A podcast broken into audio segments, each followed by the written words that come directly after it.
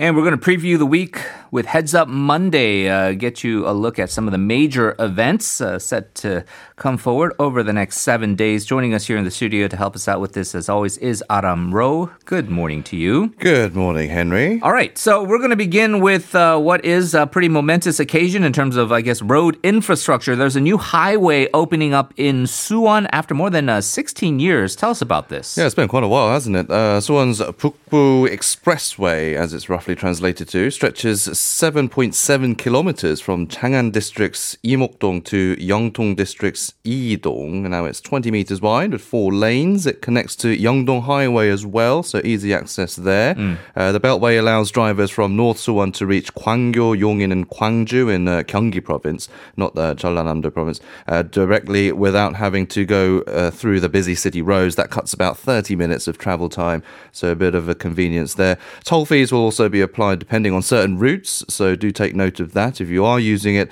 and relevant details will be available online. Right. So uh, as the urban sprawl continues to spread, and many, many, many more people are kind of commuting back and forth uh, from these uh, satellite cities to mm-hmm. Uh, Seoul, uh, it does seem like that's an added sort of a benefit for people who want to save a little bit of time uh, traveling back and forth from the Suwon area here to the capital. So good news there. let's mm-hmm. look ahead to tomorrow. Aram, more people now will be eligible for these free flu shots. Uh, who's allowed this time around? Well, it will be elementary, middle, and high school students, as well as pregnant women. Uh, they'll be eligible from tomorrow. These people only need to get inoculated once, as opposed to the usual two.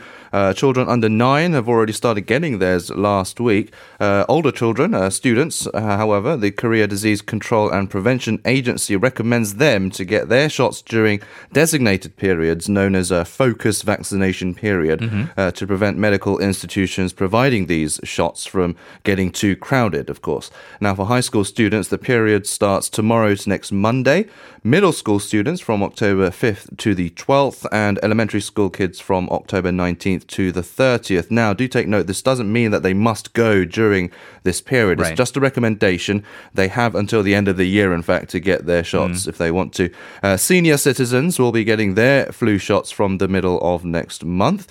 Uh, those who want to get vaccinated but can't get it for free because it's not a universal free flu shot. They're looking at prices between 20,000 and 40,000 won, though these could vary from uh, clinic to clinic. And this whole issue has been quite controversial, hasn't it? Yeah. this whole universal uh, selective uh, free flu shot uh, system. And that's always been the dilemma with these um, whether it's universal or not programs is mm. the, uh, inevitably people get left out and, yeah. and inevitably uh, the people that get left out feel a little bit aggrieved by mm. it and normally you don't think about flu shots and flu season because that's just one of those things that it comes around you and I go mm. should we get the shot I don't really want to yeah. get it but uh, in this COVID-19 pandemic period exactly. it's become a huge issue uh, mm. needless to say all right uh, let's move forward now with a big diplomatic event one of the biggest diplomatic events uh, globally speaking that's the UN General Assembly President Moon Jae-in said to give a keynote speech there, as has been now a very uh, annual tradition. Mm-hmm. What can we expect? Well, he will deliver his uh, pre recorded, mind you, video speech to the UN General Assembly on Tuesday, local time in New York. That'll be around 2, uh, be around, uh, 2 a.m. at Wednesday, Korea time. Uh, Cheong Wa Dae says Moon plans to request the international community's support for peace on the Korean Peninsula and in Northeast Asia.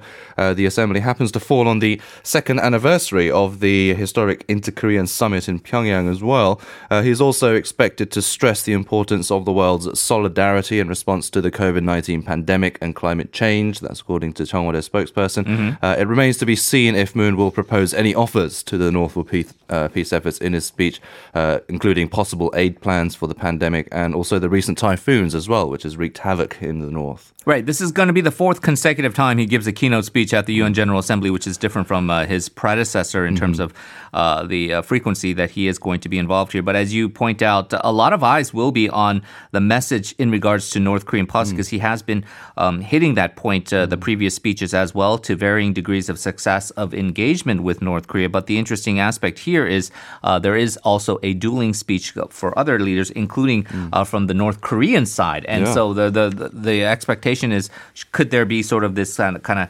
veiled message being brought mm. forth on uh, the issue of inter-Korean engagement uh, from both South Korea and North Korea. So eyes will be focused on that. Mm-hmm. Let's turn to some uh, budgetary matters. Uh, the government has a fourth supplementary budget uh, on the table. Lawmakers are set to vote on it tomorrow, and we've seen some bipartisan consensus on the main aspects of mm. this, but still a little bit some uh, of some uh, kind of niggling details to work out, right? Yeah, it would be quite strange if everything went smoothly in between the rival parties, but they are still at odds over the near 8 trillion won uh, extra budget, uh, obviously to finance the COVID 19 relief. Uh, the ruling party is pushing to approve it before the Chuseok holiday, with payments to be made uh, before then as well. The main opposition, though, is demanding that the government also offer free flu shots for everyone instead of a one off mobile fee deduction or this 20,000 won in mobile fee uh, payoffs, uh, which has been quite controversial as well. And the uh, People Power Party has also proposed expanding the child support to include students uh, attending middle and high schools. And uh, yes, we'll have to see if it will be passed during tomorrow's plenary session. We will indeed. Uh, unfortunately, we did run out of time here, mm. Aram, but look forward to talking to you again next week. Thank you as always. See you next week. We'll see you in the second hour.